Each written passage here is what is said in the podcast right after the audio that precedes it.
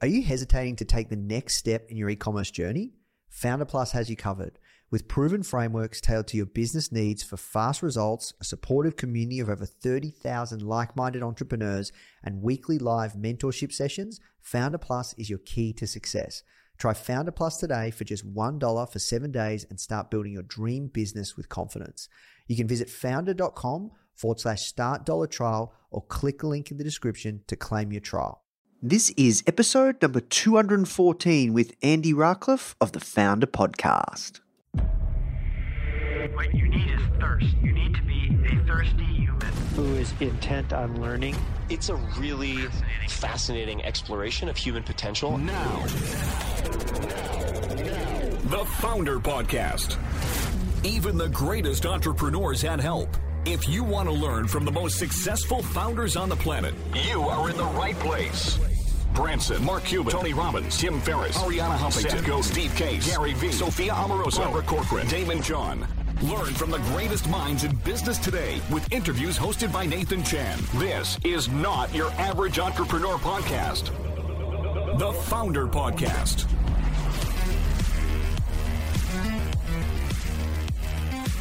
Hey guys, thank you so much for tuning in. Before we start today's episode, I just want to let you know that our goal at Foundr is to help entrepreneurs succeed however we can by giving away high quality content in the form of interviews, blog posts, podcasts, YouTube videos, you name it. We put out so much content to help you.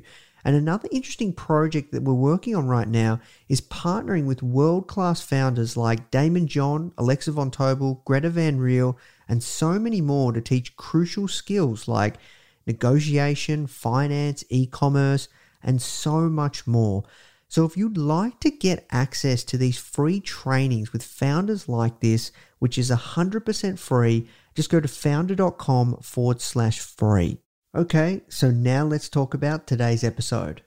Hello, and welcome to another episode of the Foundr Podcast. My name is Nathan Chan, and I'm your host, coming to you live from hometown, homegrown Melbourne, Australia. I just want to say thank you so much for taking the time to share your earbuds with me. Um, we've got an amazing guest today. Like, wow. I'm so lucky to speak to these kind of like incredible founders. Uh, so today we're speaking with Andy Rachleff, and he's the co-founder and executive chairman of a company called Wealthfront. And he's also co-founded a company called Benchmark Capital. Uh, they've been, you know, they've invested in companies like eBay, OpenTable, Snapchat, Twitter, Uber. Um, Andy is a legit founder. Um, like he's done some incredible things throughout his career. And we really talk about Wealthfront and everything that uh, he's trying to achieve with uh, their investment service firm. So we talk about all th- sorts of things. Uh, Andy, like he knows how to build and scale companies. Uh, if you want to, like, we go. I'm really pushing him. We talked about raising capital. What do you do you, when you like? What do you do for the money? Like, what what do these people do with the money? Like, uh, I'm from a bootstrapping world. Um, we talk about lean startup. We talk about hiring. We talk about focus. We talk about why perseverance, he believes, doesn't lead to success, uh, which is really, really interesting. This is an incredible conversation. Like, we really hit it off. Um, I think you guys are going to really love this one. So, that's it from me. Please do like if you are enjoying these episodes, please do share it with your friends and also please do take the time to leave us a review on iTunes. I know you guys must have plenty of friends that are founders, entrepreneurs. At Foundr, we're on a mission to building a household name entrepreneurial brand that impacts tens of millions of people on a weekly basis with our content, whether it's through video, whether it's through audio, whether it's through written stuff, magazines, books, blogs, you name it please do help us fulfill this vision and mission to, to really help shape the next generation of founders. So, guys, that's it from me. I hope you're enjoying this podcast. Now, let's jump into the show. The first question that I ask everyone that comes on is How did you get your job? Which job? The, the job, like, I guess, the, how did you find yourself doing the work you're doing today? Quite by accident. So I had been a career venture capitalist. I worked in the venture capital industry for almost 25 years, the last 10 of which were at a firm I co founded called Benchmark Capital. And I had retired from that business with the intent of spoke, spending my time giving back. And I had uh, decided to do so by teaching at my grad school alma mater, which was Stanford Graduate School of Business.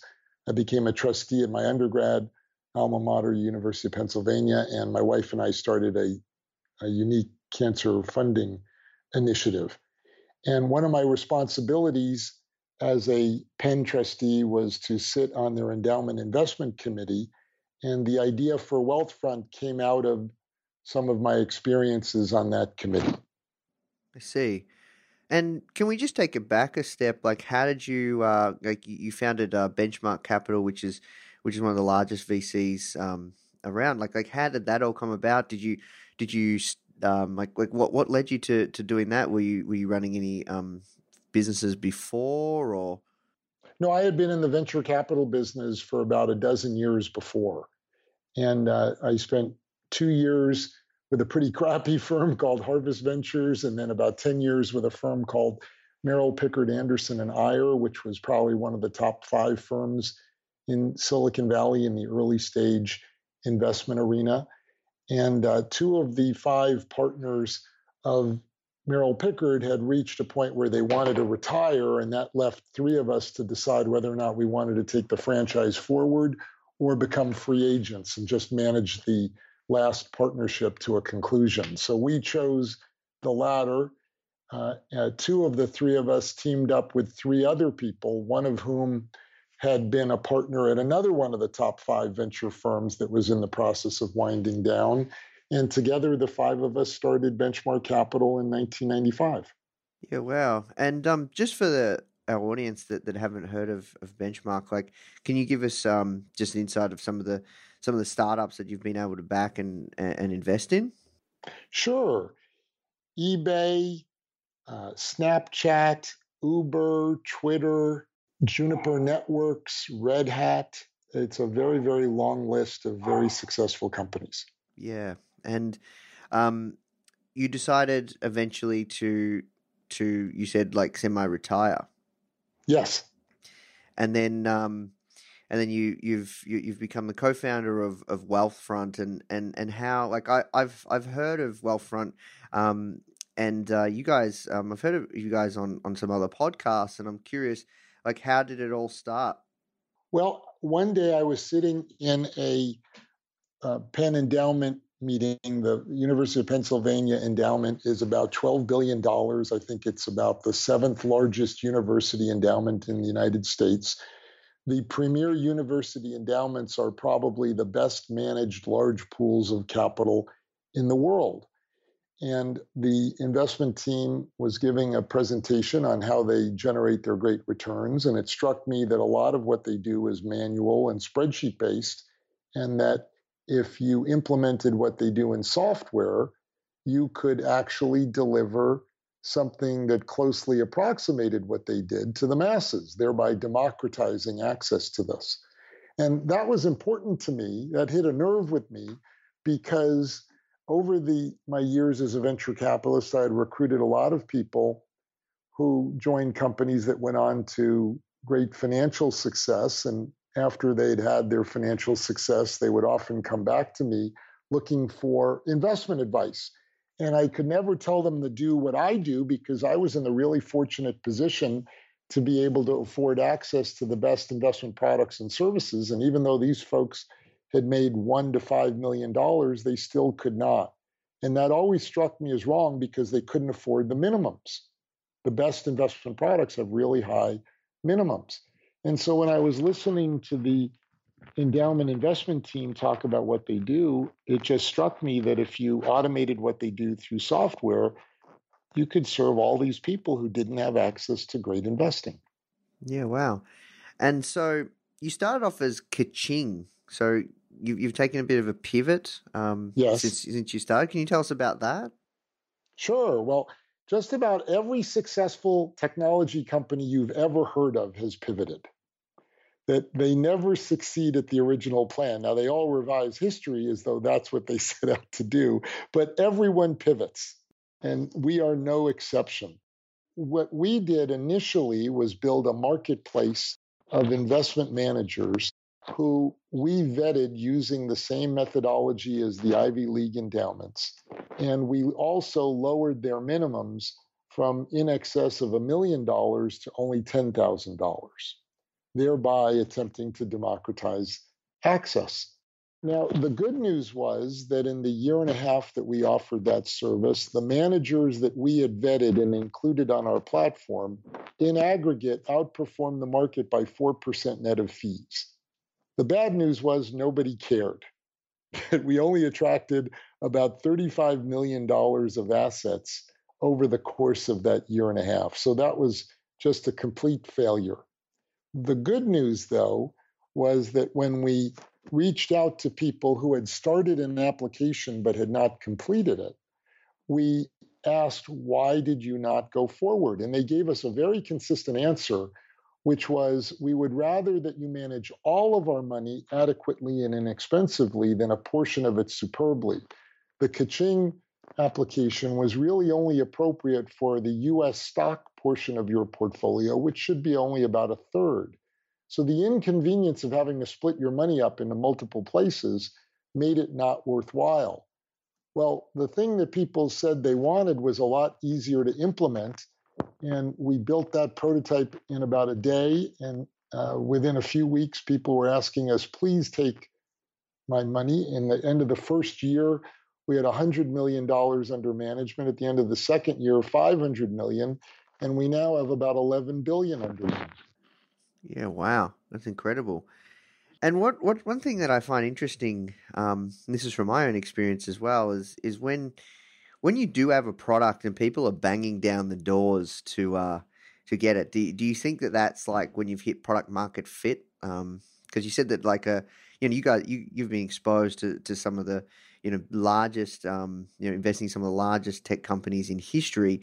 Uh, and, and you said many of them have pivoted. Like, is that when you know you're onto something when people are really banging down the doors? Yes. And the way that you can actually measure it objectively is if you're generating exponential organic growth. I actually teach, I'm, I don't know if you knew this, but I was the person who coined the term product market fit. Oh, no idea. There you go. and I actually, for the last 11 years have been teaching a course at Stanford on the subject of product market fit. So, one of the most common questions that I get is How do you know when you found it? And the best answer that I've come up with is when you found exponential organic growth, meaning it just happens on its own. And the only way that you can achieve exponential organic growth is through word of mouth. And you're only going to achieve word of mouth if you truly delight your customers. Mm. So, if we go back, even wind it back even further when it comes to finding product market fit, you know, for for the startups that you have worked with, or when you're teaching, you know, Stanford University uh, students, like when they're starting their business, what like what what what's a good process that you recommend to go through to find that product market fit? Besides just shipping and putting your your product or your service out into the world and getting feedback like like how how many people do you you recommend to speak to? Like how often do you leave it? How how fast should you know? Well there are two phenomenal books on this subject. That were written by Steve Blank and his disciple Eric Ries the names of those books are the four steps to the epiphany and the lean startup respectively. I think of the lean startup as the New Testament and the four steps to the Epiphany as the Old Testament. I believe Steve Blank really changed entrepreneurship by suggesting that we apply the scientific method to starting a business. You know, it's funny, we learn it in third grade, we apply it to science, but no one had ever applied it to business until Steve suggested that we do that, where you create a hypothesis and run a series of experiments to test that hypothesis. And then Eric Ries wrote a book that made it much more accessible, it much more understandable. And the basic theory is that you have to start with a value hypothesis, which is the what, the who, and the how. What are you going to build? For whom is it relevant? And how do you deliver the product? What's the business model for offering the service? Only once you've proven your value hypothesis do you move on to a growth hypothesis, which is how you cost effectively acquire your customers. One of the biggest mistakes entrepreneurs make is they focus on growth before they've proven their value hypothesis. And the other big mistake that they make is they alter the what, not the who.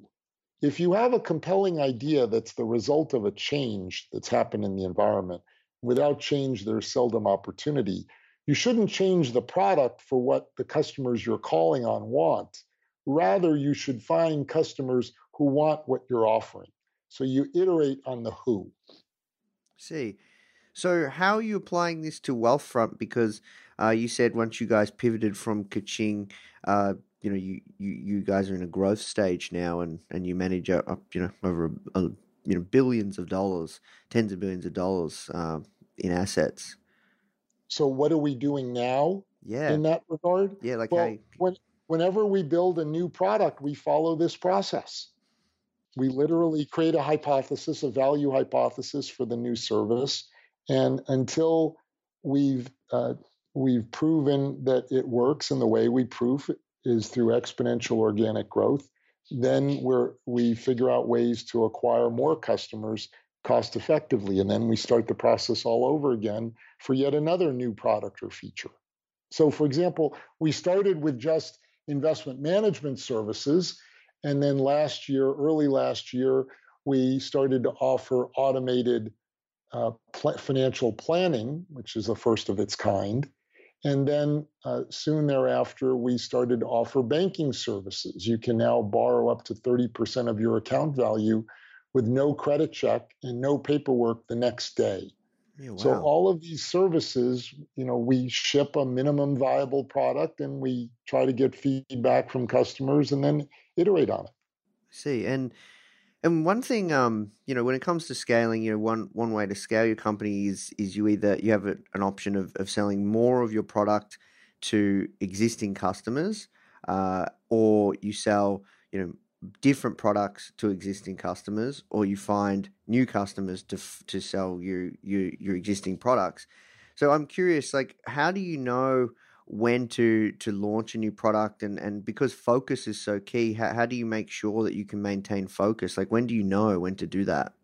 You know, that's a superb question to which there is no right answer. What I, what I will tell you is there is a professor at Stanford Graduate School of Business named Charles O'Reilly who actually has focused his career researching this topic. And uh, he refers to people who are capable of, of doing this as ambidextrous, ambidextrous entrepreneurs or executives. That the challenge in running a company is you need to both focus on exploitation of your current opportunity and exploration of new opportunities. That if all you do is focus on optimizing your current business, there's an arc of success, which you can think of as an upside down U. Your business grows very rapidly and then plateaus and then it declines. If all you do is focus on optimizing your business, you might not start thinking about a new business until you hit the plateau or the downslope. And the problem with starting a new product line at that point is you can't, it's very hard to attract new employees to come work on it because you're perceived as past your prime. Yahoo is a great example of this. Or if you're public, you don't have a good currency to go out and buy new businesses to reinvent yourself. So the challenge is you've got to explore for new opportunities while you are exploiting existing ones. But first and foremost, you shouldn't start exploring until after you're sure that you've proven both your value and your growth hypothesis.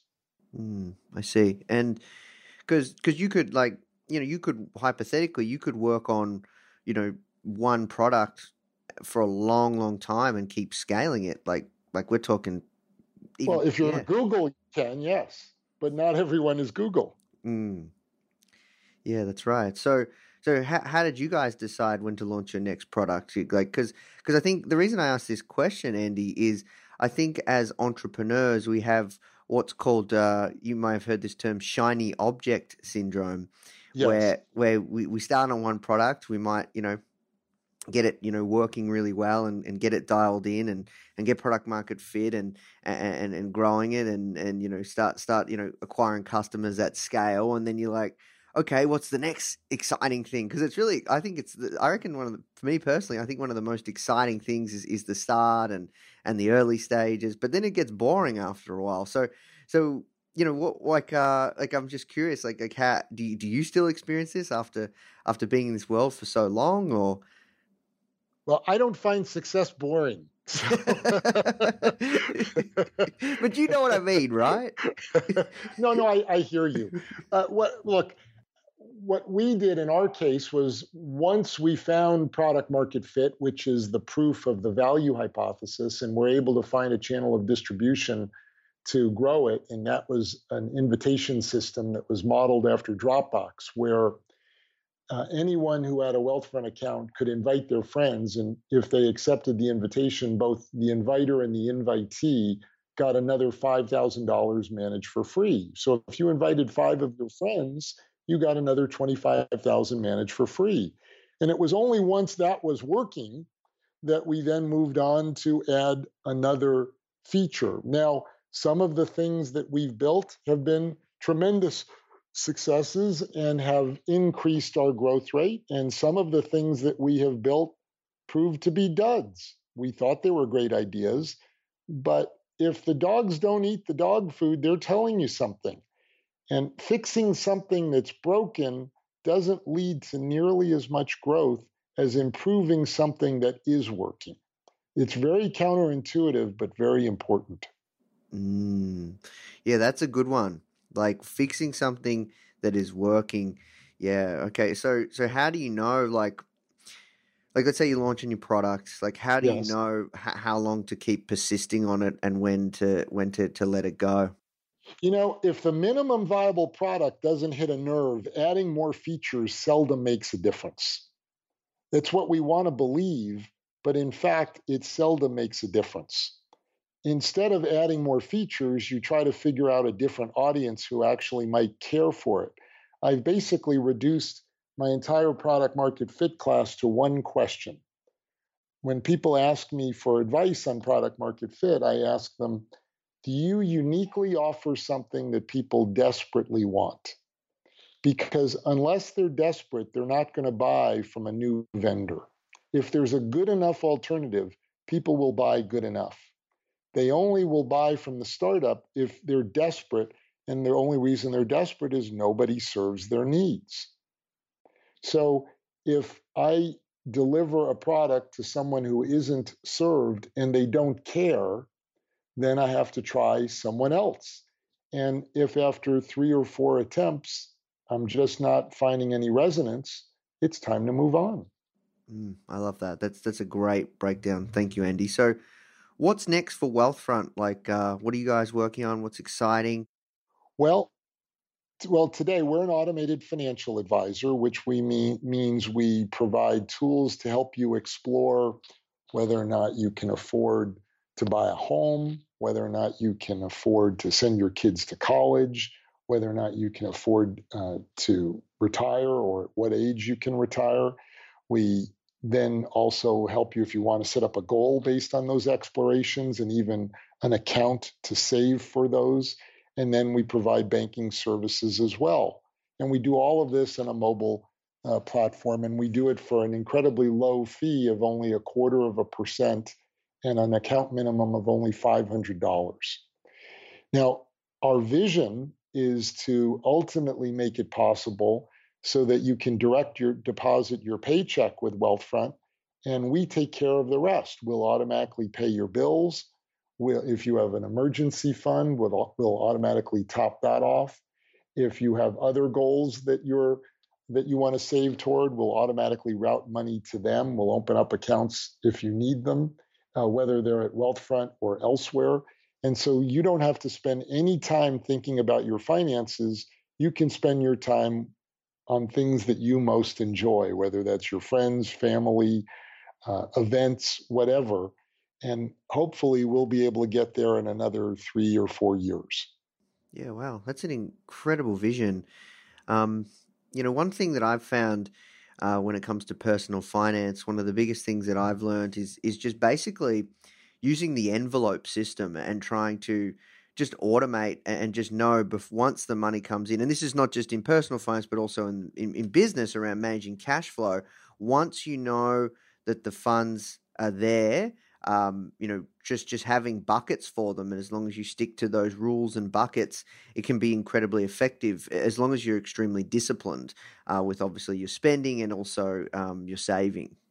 Well, that's the beauty of software is it's really good at implementing rules-based systems. It's actually a lot better at doing it than people are. Mm.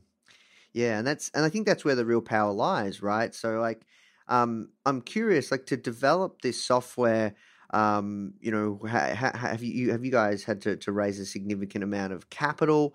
Um, like, uh, and and will you continue to raise capital to to keep growing and, and, and fueling growth? Because yeah, this sounds like yeah, it, it sounds like a it's an amazing vision, but a great challenge too. It is. Well, we've raised a lot of money uh, over the course of our history. Over the last eight years, we've raised two hundred million dollars, seventy-five million of which came in December, and that money should last us through cash flow positive. And our hope is that that we'll be in a position in the not too distant future to be a public company. Yes, I see. And just out of curiosity, because um, you know, from from my world and, and, and what we're doing with Found, we're we're 100% bootstrapped, and and I'm always curious, like when you raise that amount of money, what do you usually spend it on? Like, is it is it generally HR and and customer acquisition? Well, about two thirds of it is on people. Yeah. So we have an engineering team of 85 people, but the, the total company is about 150 people. And so supporting that every day is a significant expense. And then, of course, there's the, the office space to house that many people.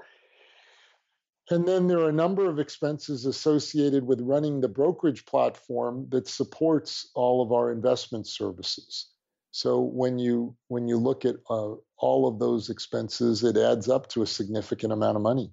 Mm. So one thing that I've learned is is when you communicate that vision, like you, you like you just eloquently did before, it's it's uh, it can be a very powerful tool to use in in attracting great talent to join your company. But what else like what like what like what are you guys doing to combat that challenge to, to get the best people? Because that's that's essentially how you scale. You've got to find just some of the most incredibly talented people to join your company and and, and help fulfill that vision and bring that to life.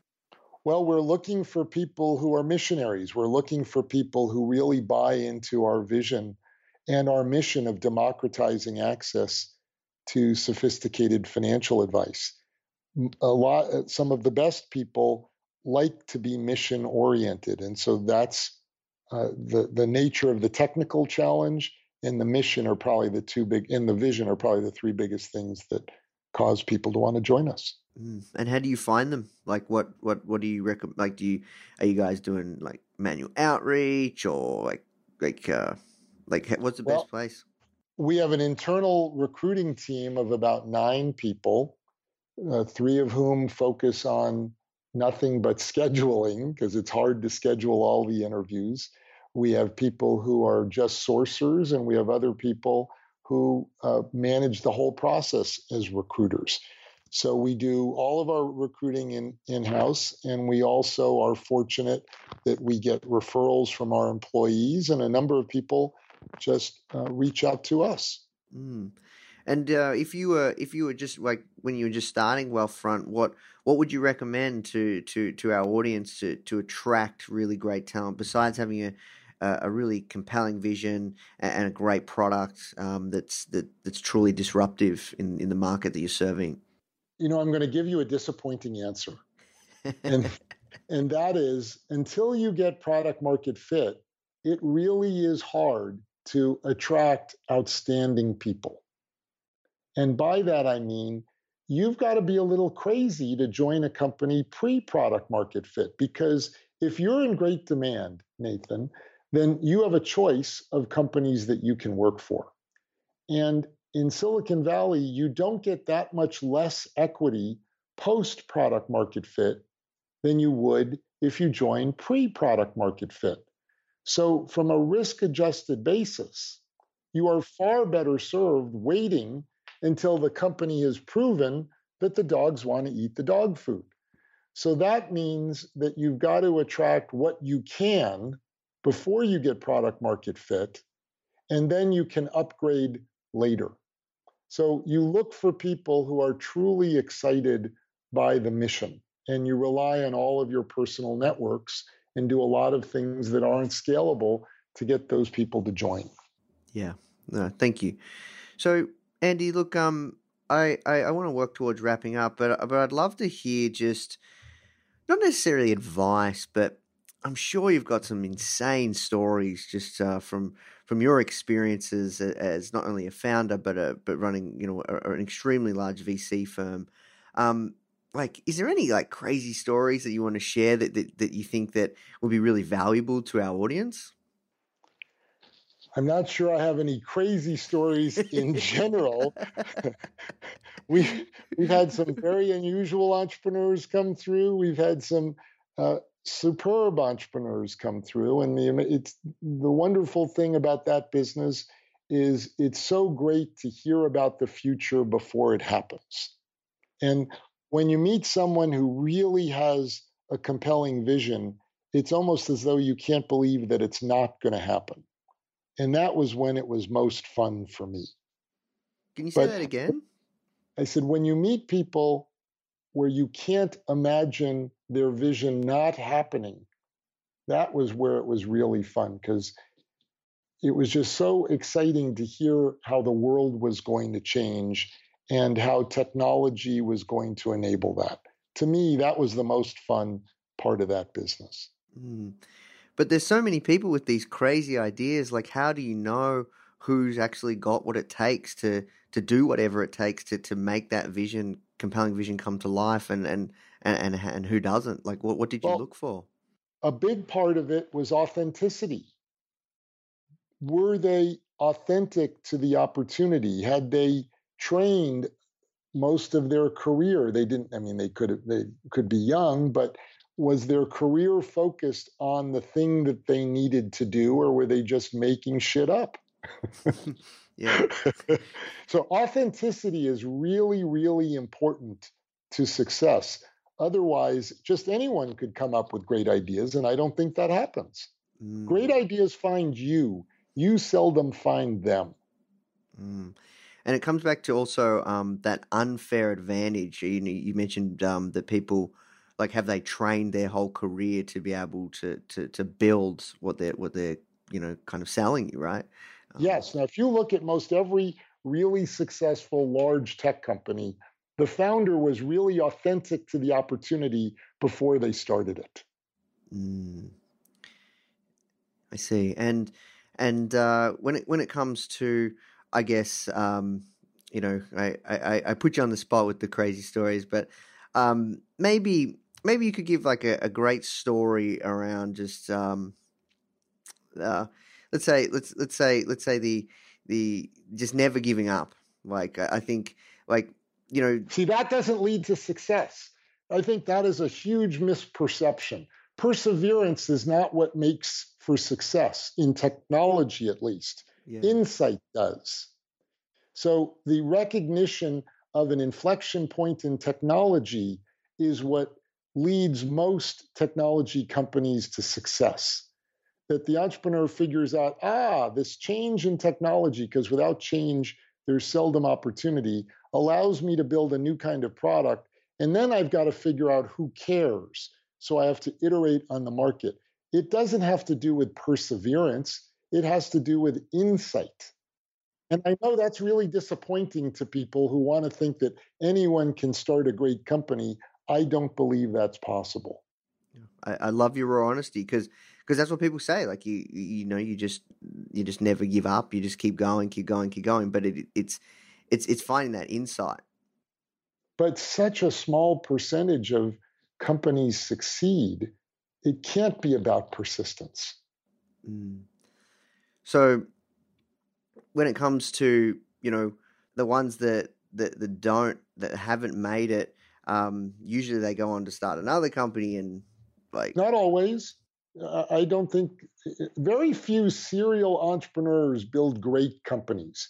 They build, they're more likely to build very small companies because in, in order to have a mentality, just keep starting companies, you have to do low risk, low reward ideas.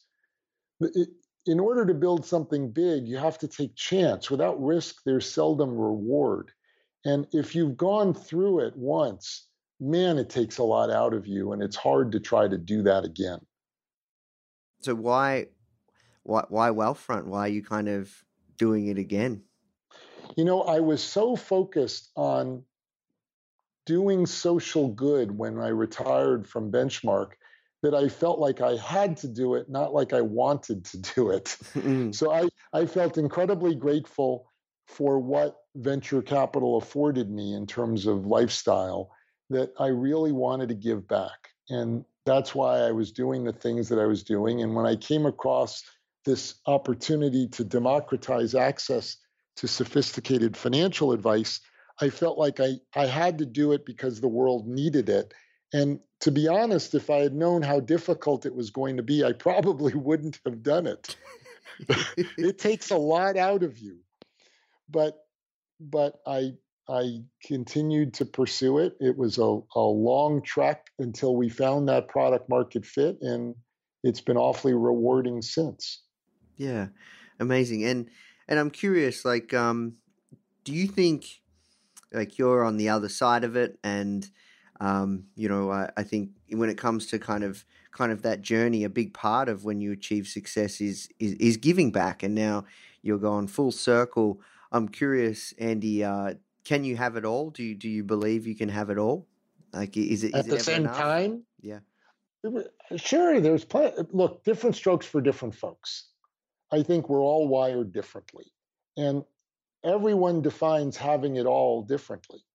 So, what is having it all to you? For some people, that might mean lying on a beach all the time. For other people, it might be having influence. It all depends on what having it all means to you. And uh, is it ever enough? Sure. I mean, I didn't do this for financial purposes. As a matter of fact, the money, if if I'm fortunate enough to make money on this, I'd like to give it to charity.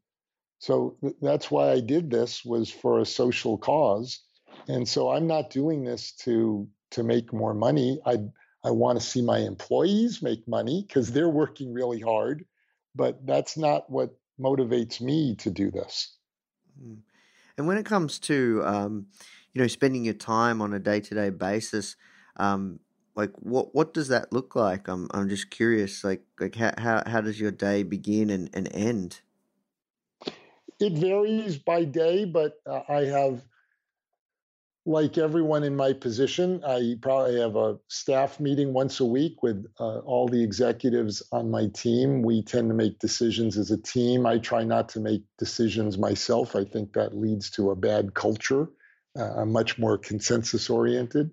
Through the course of the week, I have one on one meetings with uh, each of my direct reports. Uh, I participate in our product reviews every week. We tend to have four client facing development projects running in parallel at all times. And each of those projects has to present to the management team uh, their progress, including demonstrating code that they've built thus far. We spend 45 minutes on each of those once a week. So uh, that's time recruiting. I spend a lot of time recruiting because that's critical to growing the business. And then I try to make time for one off meetings. Every two weeks, I move my desk so I sit with a different group in the company to get a feel for what's going on and to get a feel for what's frustrating people or, or what's exciting them or what's the spirit like in different groups. So just moving around and talking to a lot of people gives me help and then and then I'm fortunate enough to be invited by people like you to do things like this. ah, amazing. Yeah, it sounds you you're still like one one one thing I found interesting is you said even at the company at your size, you're still um, you know trying to, to to go on a deeper level to, to you said different groups you're speaking to one on one with, you're still doing one on ones to find out what's frustrating people, what's exciting, what's not, to to really manifest that culture. Absolutely, and I also spend time training managers. So we have uh, every every month we have an extended management meeting, and and I do a little mini case study for them because we want to develop them into being better managers to scale the organization. Yeah. And um, do you uh, like how do you maintain that startup feel? Um, because as as companies get larger and larger, they become more like uh, corporations. Um, like how, how or you know kind of corporate yeah corporations. Like how how do you maintain that startup feel? Well, our challenge is to push decision making as low as possible in the organization. As I said before, if I'm making decisions, we're going to fail because I'm not the closest person to the issue. You know, if you think about the military, if the generals made all of the decisions on the field, uh, they would lose. So they have to trust their officers and the officers under them to make a call based on what's going on at the time.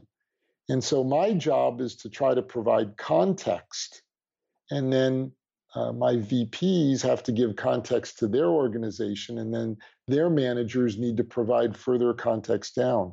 So, the more that we can push responsibility to the lowest levels, the more likely people are going to be satisfied and the more likely we're going to be successful. Are we successful at doing that every time? No, but this is something that we spend a lot of time trying to get better at. Mm, I find that very interesting. So you're essentially empowering every single person in the Wealthfront team to to make decisions uh, and and not come to perhaps their direct report or team leader to to know what to do next. You want them to be able to make those decisions as much as possible, right? Whether that, that's what we're trying to do. We're not always successful at it, mm. and you know the funny thing about this that that I've learned from advising entrepreneurs, and especially my former students, is that people know what to do. If they're capable, they generally know what to do. More often than not, if they're asked if they want help on it, they lack confidence in what to do. So what I've learned over time is to ask questions of someone who's come to me for advice to see what they want to do and then I ask them, well, why then are you asking me about it? And they'll usually admit, because I'm not sure that's the right thing to do. To which I ask, well, do you know something better?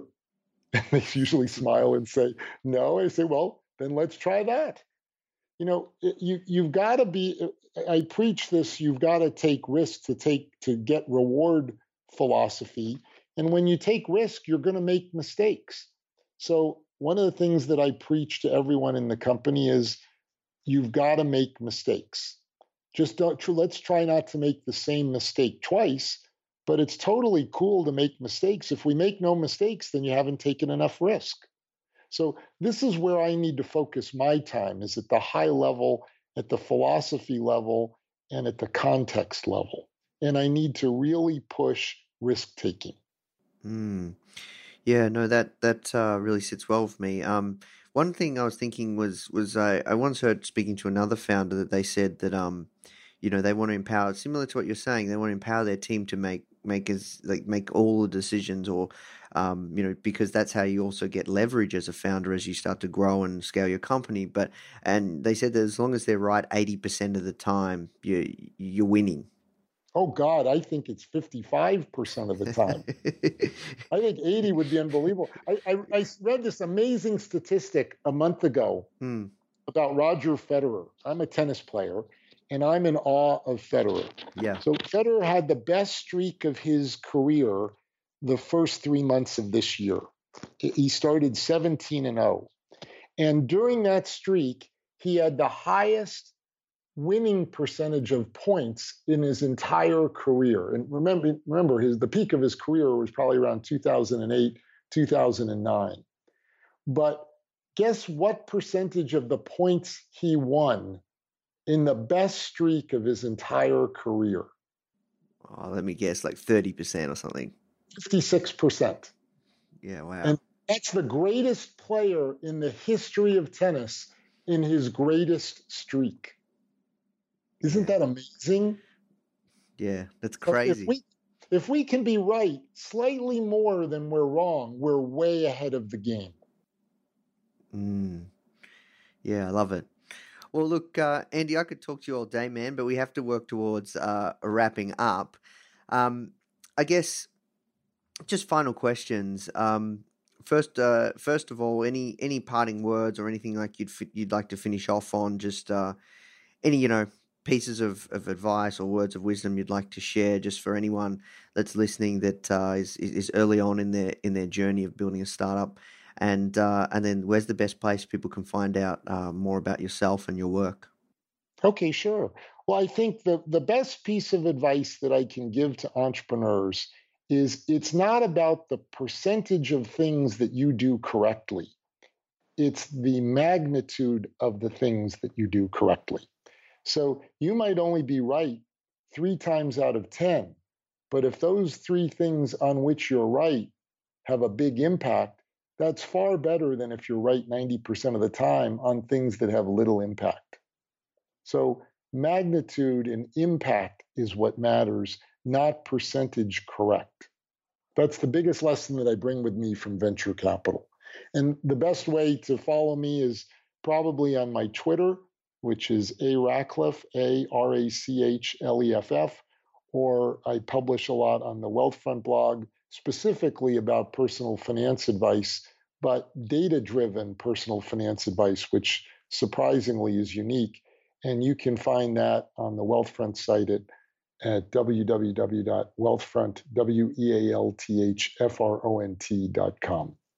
Amazing. Well, look, thank you so much for your time, Andy. It was an absolute pleasure to speak with you. And uh, it was a great interview. You brought a lot of interesting perspectives, and I, I really appreciate your time. It was my pleasure. Thank you for having me. Hey, guys, I hope you enjoyed this interview. As you might already know, our mission at Foundr is to help tens of millions of people every single week with our content either start or grow their business, which is exactly why we're partnering with world class founders such as Daymond John, Alexa Von Tobel, Greta Van Riel, and so many more to teach crucial skills such as negotiation, finance, e commerce, and so much more. So, if you'd like to get access to these free exclusive trainings, please go to foundr.com forward slash free. These are 100%. We go super in depth on teaching a particular topic, and I know that you're going to love them if you enjoy this podcast. So, just go to foundr.com forward slash free. All right, guys, I'll see you in the next episode.